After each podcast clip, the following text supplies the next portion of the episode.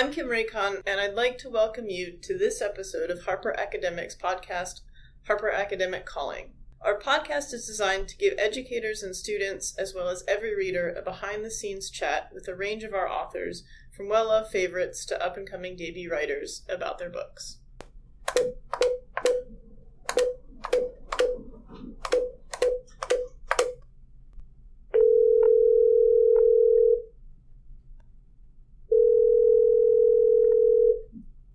Harper Academic Calling, Sara Collins.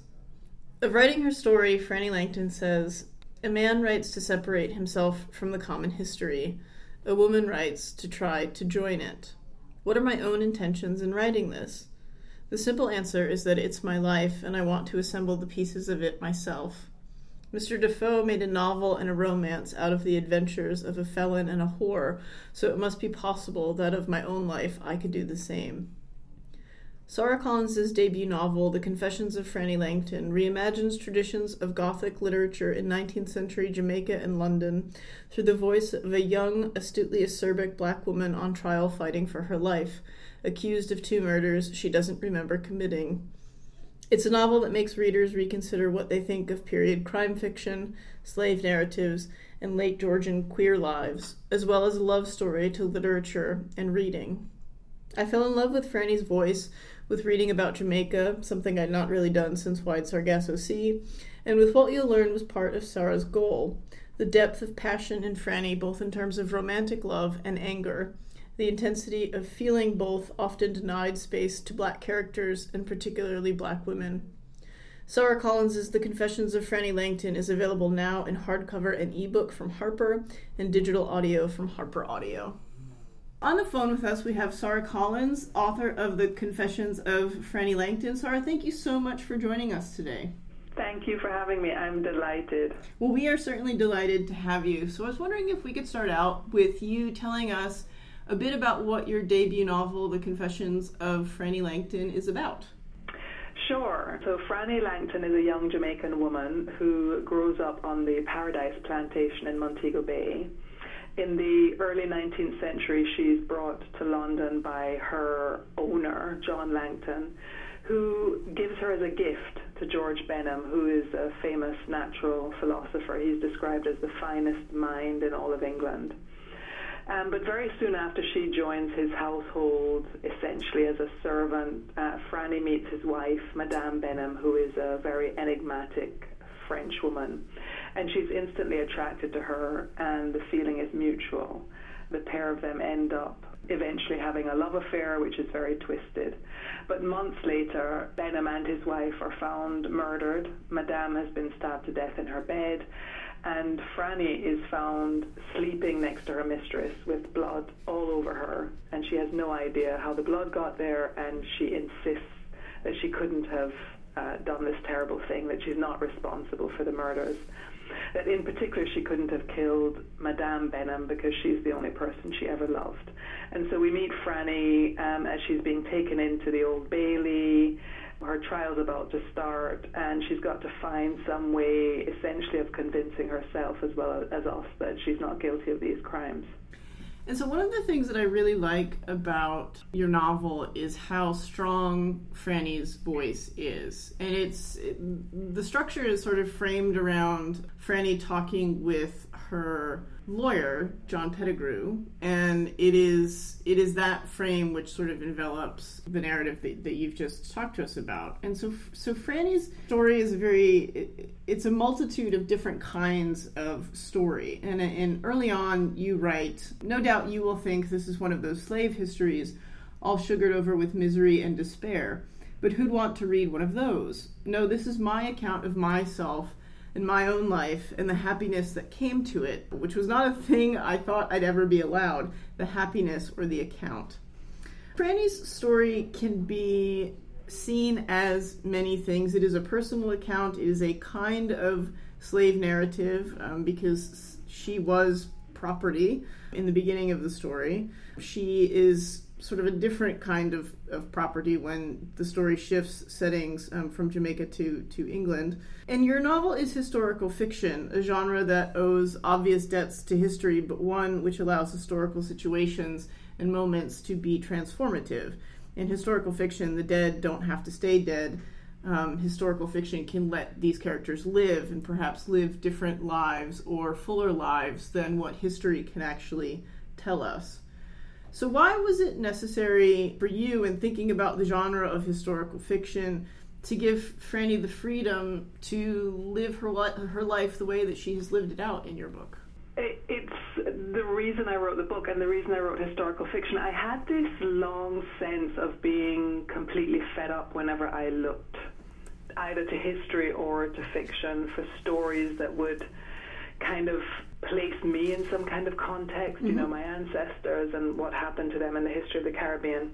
Because the overwhelming impression I got whenever I read any kind of history, fictional or otherwise, was one of passivity, was one of weakness, was one where there weren't really any stories. So even though I suppose the structure of a slave narrative informs the form of the novel in, in some way. It's really a subversion of it because the one thing that you never get in a slave narrative is a story, just mm-hmm. a good old fashioned gripping story. There was always this sense for me that when a black character appeared in a historical context, that character was going to be a victim, and there were very few exceptions. And I was just quite frankly fed up of it. So it was one of the reasons why I was drawn to historical fiction because I felt that that was a gap which still had to be closed Mm-hmm. Um, and that's the power of fiction, the power of writing, that you can, in a way, you can reclaim history and perhaps make it more emotionally accurate in doing so.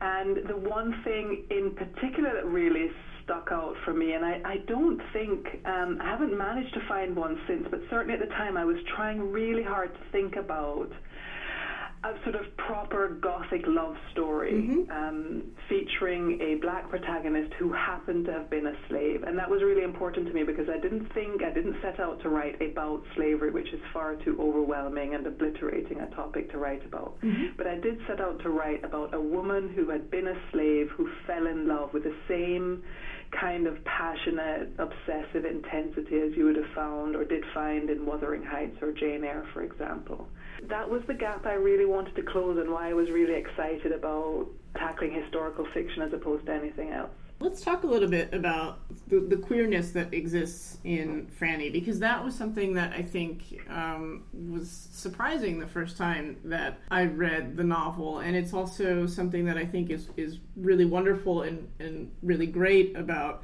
how you tell Frannie's story and the kind of story that um, your novel is.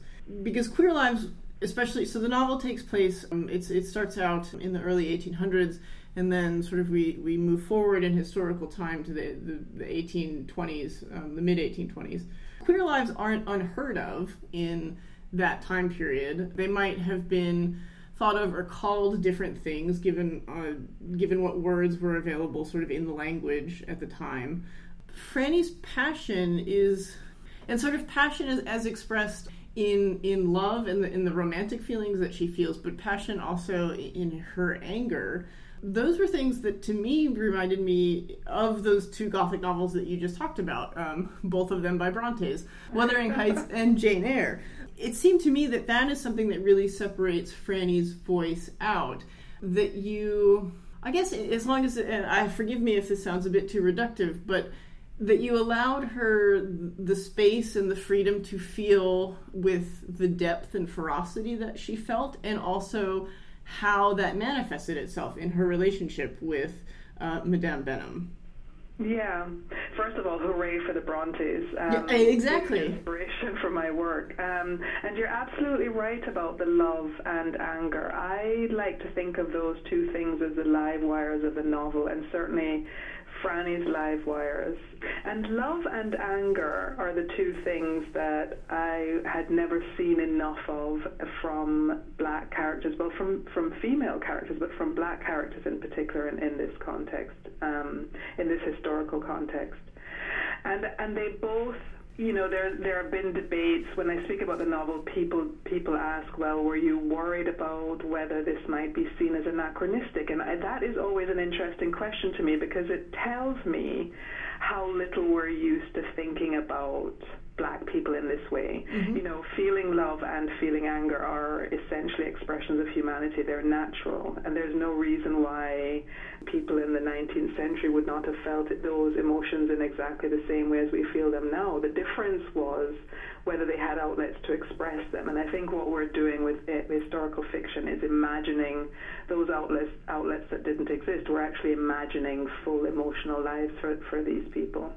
So it was really important to me that she would have an honest response to what had happened to her in Jamaica and uh, on the plantation in particular. And that part of that honest response was going to be anger because anger is a logical reaction to the experience of oppression. Um, but it's also interesting that the person with whom she falls in love also experiences anger as a result of the way in which her life is circumscribed as a woman, albeit much more privileged than Frannie in the sense that she's married a wealthy man, but a, a woman nonetheless who has intellectual ambitions that are stifled. She, she, they can't go anywhere and she's forbidden from writing. She's completely under her husband's thumb. Mm-hmm. And her anger was much more implosive. She directed it inwardly, mm-hmm. um, Madame did. And I think Frannie's was much more explosive and became the narrative engine for the novel. But in a way, it's that emotion that kind of binds them together and is at the root of this destructive love, which you know is so Wuthering Heights. And um, you're right, is a sort of a direct nod to the to the Bronte's influence on my own work and the reason I became a writer. And there's also a lot.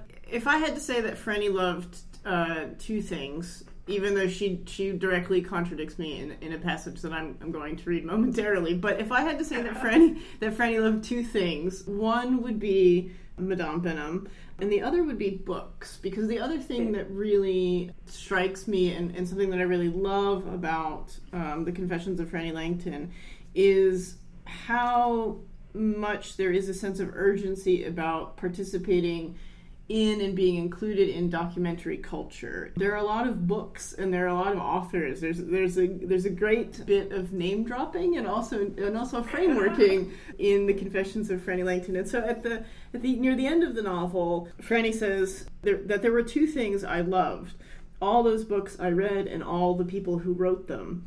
Because life boils down to nothing, in spite of all the fuss, yet novels make it possible to believe it is something after all.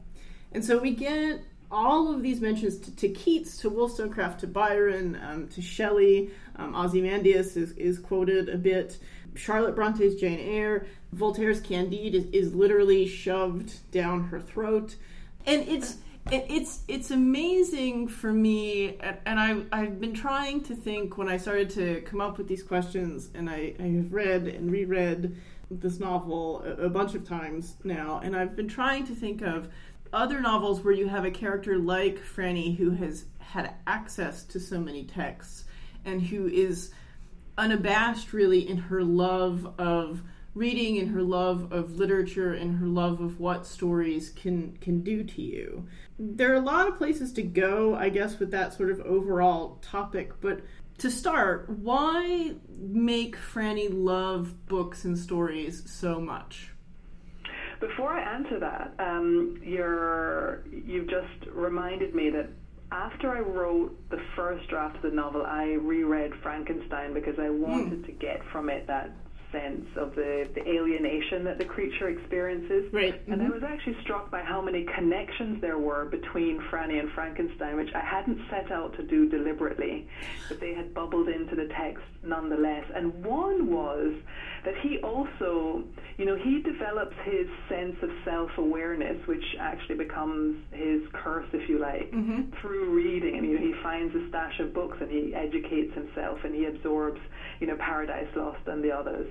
And it's the thing that um, gives him profound joy, but also makes him realize how far apart he's set from the rest of society. Mm-hmm. And it, that was a kind of aha moment for me because it is exactly the same thing that reading does for Frannie. She, you know, it's wonderful for her, but it's also terrible for her. And it was very important to me to address that in the text. I am really interested in talking about the experience of reading, in particular reading canonical texts mm-hmm. from people who are outside of, because, you know, the canon still unfortunately de- defines and proscribes the mainstream, although that's changing. Mm. And but it, but the but the can, but the canon is white and male. Yes, for the and most what part. reading that does to someone who is an outsider is almost incalculable, but it certainly does harm. And I have always been, you know, I've, I've, I've been a reader all my life. I have been, books are the most important thing to me. The, the, the response Frannie has to reading is very much um, informed by my own experiences and my own love of books and reading. But, but it is also harmful, and that sense of harm that you can't quite put your finger on is one of the things that drove me to write my own novel. The idea that um, if you're really immersed in fiction, in particular from a very young age, it has a it has a huge role to play in developing your sense of self and how you think the world sees you, which then dictates how you interact with the world and how confident or otherwise you are. And so, not being there in any of the things that are being held up as you know worthy of admiration must do some damage. And the one thing that struck me when I was thinking about what kind of, you know, what a, what a character like Frannie would have experienced, how I could explore the full humanity of someone like that, was precisely this idea that one of the worst things that would have been done to her would have been depriving her of access to that mm-hmm. that um, sense of escape through reading, that sense of self creation through reading, developing a sense of agency through reading. But then, of course, once she got hold of it, what pain would come from that and how self destructive or destructive in other ways would that be? So I was very excited about that, and it did it did kind of permeate the whole text. You forgot to mention Defoe's Moll Flanders, no, I... also a big kind of you know one of her favorite books, and as a kind of a cheeky nod to the to the fact that she has these sort of adventures and escapades like Moll does as well. Yeah, Moll, Moll Flanders, and actually that was in, it was in my list, Moll Flanders, and also too thinking about adventures, also Robinson Crusoe as well. Yes. Yeah. Yes so going back to going back to the Frankenstein thing, and I completely agree. Thinking about reading reading moments in Frankenstein uh, and thinking about similarities between between Frankenstein and and Frannie. I will have to wait longer for it than you will because I think it comes out in the UK in a couple weeks. But Jeanette, have you heard about Jeanette Winterson's new book or forthcoming book? Yes. It's it, it, it, is I don't know if it's I don't think it's today. Maybe it's next week there. I don't know. But but she is telling at least from what I understand of it, she is is retelling a version of Frank a queer version of Frankenstein. Yes, uh, I had heard. So we all have to read that, and then we'll start a book club. I think is what. is, is... I think. I mean, I think Frankenstein is such rich material for going off in all kinds of directions. There, you know, it, it actually does tell almost every story. Mm. Um, and certainly for Gothic forms, it's uh, it's a real gold mine. And I went back to it, as I said, for my for my own text. So it did inform the kind of subsequent drafting. When I realized where the echoes were, I I deliberately amplified them um, because it was so significant for me that uh, that you could essentially it's the original tale of the outsider and mm. that was what I thought Frannie's story was. It was a real outsider story, an outsider trying to get in. So is that what most appeals to you about the Gothic as a genre? Well, I mean, I think that Gothic is really good for conveying that sense of alienation. Right. Um, it's also really good for talking about very dark things and. Um, you know, there may be a sense in which Beloved is a gothic novel, and oh, yeah. perhaps the Book of Night Women. You know that that um, that it is actually a really suitable vehicle for a story about plantation slavery, given all the horrors that you've got to contend with. That you know that there's the symbolism and the imagery is actually. Um, is actually at times effective, really quite effective. But for me, it was really just my first reading love, my first grown up reading love um, which probably started with Wuthering Heights. I can't remember which came first, whether it was Wuthering Heights or Jane Eyre. For me, it's always Wuthering Heights over Jane Eyre. Yes, Wuthering Heights has more of a pulse to it. Mm-hmm. you know, it mm-hmm. just a, it's just a it's just a beautifully rich and immersive book. And it was that feeling of being lost in that book, which I read, you know, I loved it so much I reread it once a year during my late teens. It was that feeling of being lost in the book, that delicious feeling of, you know, it's something subversive. It's not necessarily pleasant, but you can't help yourself. It's compelling and addictive anyway. I think that's what really drove me to writing Gothic. There, there wasn't any kind of theoretical impetus behind it. It really was just that pure reading joy, which I wanted to try and somehow experience from the writing side, uh, mm-hmm. since I had experienced it so strongly as a reader. So, something else that separates uh, Frannie, The Confessions of Frannie Langton, out um, from other novels is the first part of its setting. It is set in Jamaica I am hard pressed to sort of think of a lot of novels that I have read uh, that were set in Jamaica, which is probably a huge deficit in my in my reading knowledge. Um, Jamaica is very much an occupied place in a variety of senses of that phrase, and it elicits a bunch of different responses. You have a lot of people trying to to reconcile how they feel about the place that they're in, thinking about Langton, his wife, and the people that Langton owns. Frannie Phibbah, um, the the the housemaid, I guess. Two things struck me thinking about Jamaica. One is when Langton's wife says that this whole godforsaken place was designed for killing Europeans, to which Phibbah replies, if it was killing you, what it doing to us? And then also mm-hmm. thinking about Langton's Jamaican estate. Um, he calls it paradise. And one of my favorite parts in a collection of favorite parts from this novel is in the second chapter it's the, it's the last bit of the first paragraph of, of chapter two. You write if he said something was to be it was but langton was a man who'd named his own house paradise despite all that went on there and named every living thing in paradise too. What more do i need to tell you about him? And that was just like hit me right between the eyes the first time I read it. I absolutely loved um, the voice, and I knew that I was really going to dislike Langton a lot. So why why Jamaica? I mean, you could you could have said it anywhere. Maybe it has also something to do with with your background as well. But why bring our attention to Jamaica, especially during this particular time period? So many reasons, but I think the first one I have to mention is that I, I am Jamaican, uh, although my family left Jamaica when I was very young, mm-hmm. um, so I did not grow up there. But I think, in a way, writing about Jamaica is part of a lifelong project of mine of, you know, always trying to find my way back to it in some way. Um, also, because of the time period, it was a very interesting limbo time in the Caribbean and in the British colonies in the Caribbean because the slave trade had been abolished in 1807, but it took some time before the the people who were enslaved at that time were actually emancipated. So you had a situation where the, the trade was illegal, so there was no what the planters would have called fresh supply um, but they were still able to keep enslaved the people that they who they had under their control at that date. So for you know the next more than 20 years, the brunt of that fell on them. You know all of the anxiety of the planters about the future of their livelihoods, all of the demands of keeping these plantations running, and all of the demands of producing new slaves, which is a you know a really horrible aspect of um, uh, the conditions that ensued in the Caribbean as a result of the Abolition Act, which is hardly ever talked about. They all fell on the shoulders of the people who were left there. Mm-hmm. Um, and I thought uh, that is obviously such a ripe opportunity for exploring um, exactly what happens when you when you feel self-satisfied, as if you've addressed a problem and you turn your back on it half finished, which is which is what I think happened with slavery.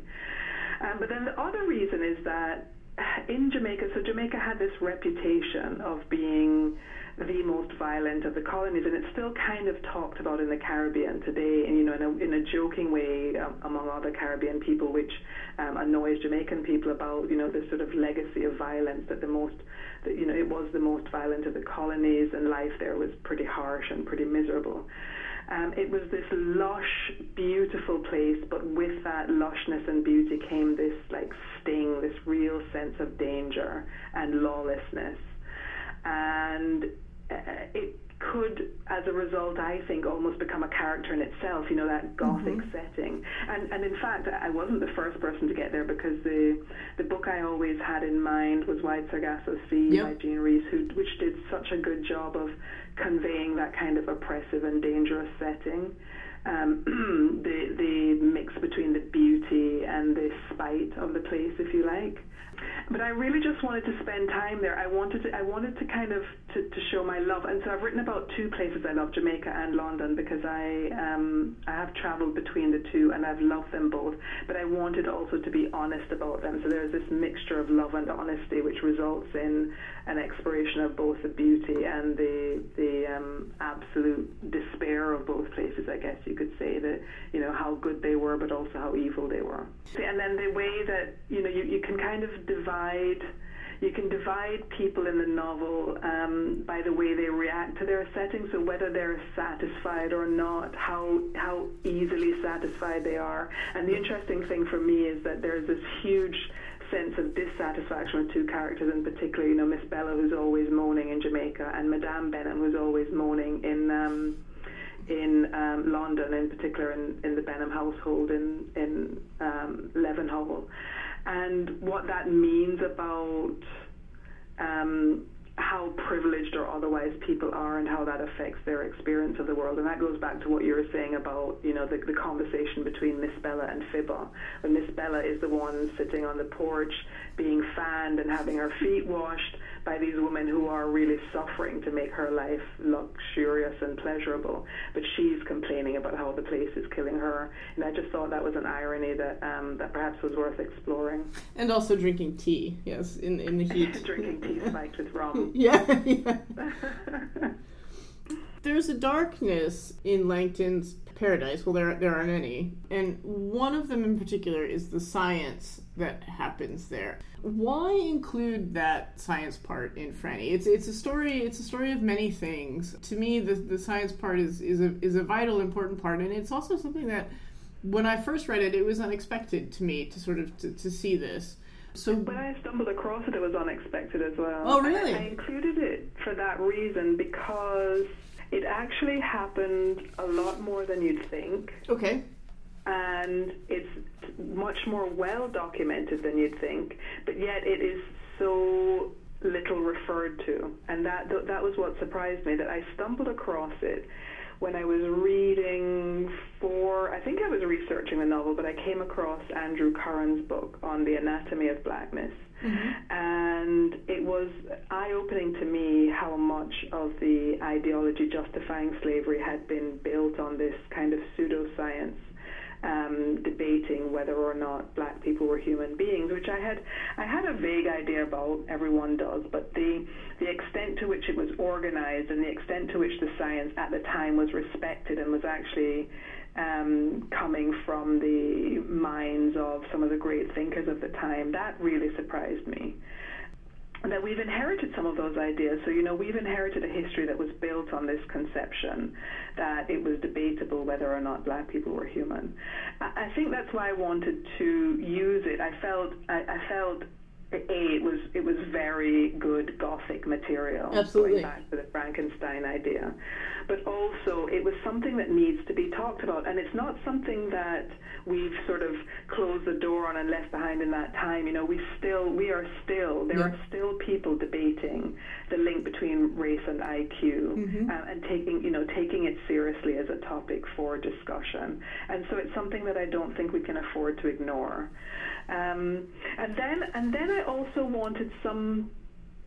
I was very reluctant, as I've said um, many times before, actually to write about slavery. I kind of dragged myself to writing about it kicking and screaming. And one of the things that bugged me was that it it has unfor- it's unfortunately that kind of topic where people think, oh, it's a novel about slavery. I know exactly what it's going to be. I don't need to read it. And and you know, I'm maybe even guilty of that myself. That oh, it's just going to be full of victims and it's going to be full of suffering. And you know, of course, it's horrible, and that is uh, in a way it it prevents people from doing anything else with it because the suffering is so overwhelming.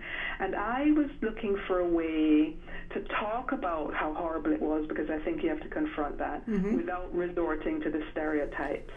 Um, and so, you know, the idea that there's more than one way in which people suffered came into the novel in relation to these experiments, but also in relation to Frannie's level of involvement in them. So, the other way in which I was really interested in thinking about the harm that slavery did is uh, the fact that Frannie is put in a position where she has to bargain. She has to make really unpalatable bargains, not only for the sake of surviving, but for the sake of thriving, for mm-hmm. the sake of bettering herself. And she carries a lot of guilt and shame about that with her to London. And and the science was very much wrapped up in that. That you know that that it's it was a way to pursue an education at a really huge and horrific personal expense and expense to the people around her and you know ultimately she questions whether it was worth it. I think the thing that separates that separates Frannie's story out is that she's she's very unaf- she's very unafraid to use her words, right? To fire back at at people. She is she is unafraid to speak her mind and she and, and other characters are too. I'm thinking about Laddie Lightning. He is also unafraid to speak his mind and to engage in discourse and verbal ripostes with people who are trying to sort of box him. No pun intended i just realized that i did that. Uh, to, to, to, box him into to a particular corner. And so yeah it when you just said right now about thinking about you know the tragedies but not wanting not wanting your novel to be a sort of collection of of sad story after sad story, I was I was thinking about it, and I'm like, there is actually a lot of sadness here, but you sort of get the sadness through the back door, uh, if that makes any sense, because because yeah. people are yeah. so willing to, to to sort of to speak back, if you will. Yes, I'm glad you think that, and I also hope that there's a kind of irreverence about it. Um, is often very tongue in cheek. Yes. which I think might have a leavening effect. You know that she. Um, she's not just telling a straight story, she's offering a commentary, mm-hmm. and a lot of the time she's actually more occupied in a commentary on the kind of manners and mores of English society than anything else, which which I found very amusing to write, and I hope can be amusing to read. Um, and so that balances out the more difficult aspects of her story. And Laddie the same. In fact, he has even more freedom because he's a man who's mm-hmm. kind of reinvented himself in England to, to speak his mind. And he develops this career as a public speaker, a very accomplished and well known public speaker for the abolitionist cause in London.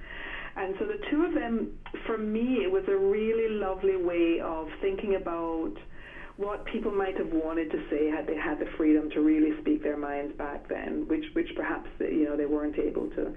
Frannie actually alludes to people who um, you know, the real the, the, the, real black speakers and thinkers and writers of the time, including Equiano and Sancho, who wrote much more muted because they were writing with an agenda, and the agenda was to change the minds about white people who um, were not really acknowledging their full humanity. I think as a result, they wrote much more muted accounts of themselves, and so this was a way of experimenting with what might people have said and thought and and done if they had real freedom um, to be as acerbic and as humorous as they liked about their situation, as tragic as it was. Mm-hmm. And um, and so I hope that Frannie and Laddie convey a bit of that. So just one more question for you, and it is a question we ask all of the guests on our podcast. Since this is primarily geared toward teachers and their students, who is your favorite teacher? Oh, it's funny you should say that. I have such a story about this, Kim. Perfect. So, my favorite teacher was my English teacher in high school at my boarding school in England named Mrs. Mountcastle. And Mrs. Mountcastle was such a huge influence on my life, in, including being one of the first people who told me that she liked my writing. In fact, that she loved my writing and that really responded to it. That I named her in the acknowledgements to the book. But and you know, I hadn't spoken to Mrs. Mountcastle since I left high school. she lived somewhere in the south of England, and I didn't know how to track her down. So I thought, well, I'll leave it there. One of my old friends read um, the book and read the acknowledgements and, and messaged me and said, "Oh, this is lovely. You know, have you sent have you sent it to Mrs. Mountcastle?" And I said, "Well, I have no idea how to find her." And she said, "Oh, leave it with me." So she teamed up with another old friend. They scoured social media. Mrs. Mountcastle is not on social media. They did some detective work. They tracked down family members, and to make a long story short, they found her. Um, and I was delighted. So they've actually delivered her a copy of the book, and she and I have been in touch. And it honestly is one of the happiest things that's happened to me as a result of having the book published. Um, because I feel like we've come full circle, and and so she's reading it now, and I have to just keep my fingers crossed that she will enjoy it. I'm I'm at, that was a wonderful story. Number one, and number two, I'm absolutely sure that she that she will enjoy it. That's so so great. well, yeah, Sara, I really loved it. it. You know, it's been one of those things that I will treasure. One of those memories I will treasure about Frannie coming into the world. Oh, that's perfect. That is absolutely perfect. Well, Sara, thanks so much for joining us. Thank you so much, Kim, for having me. It's been a pleasure.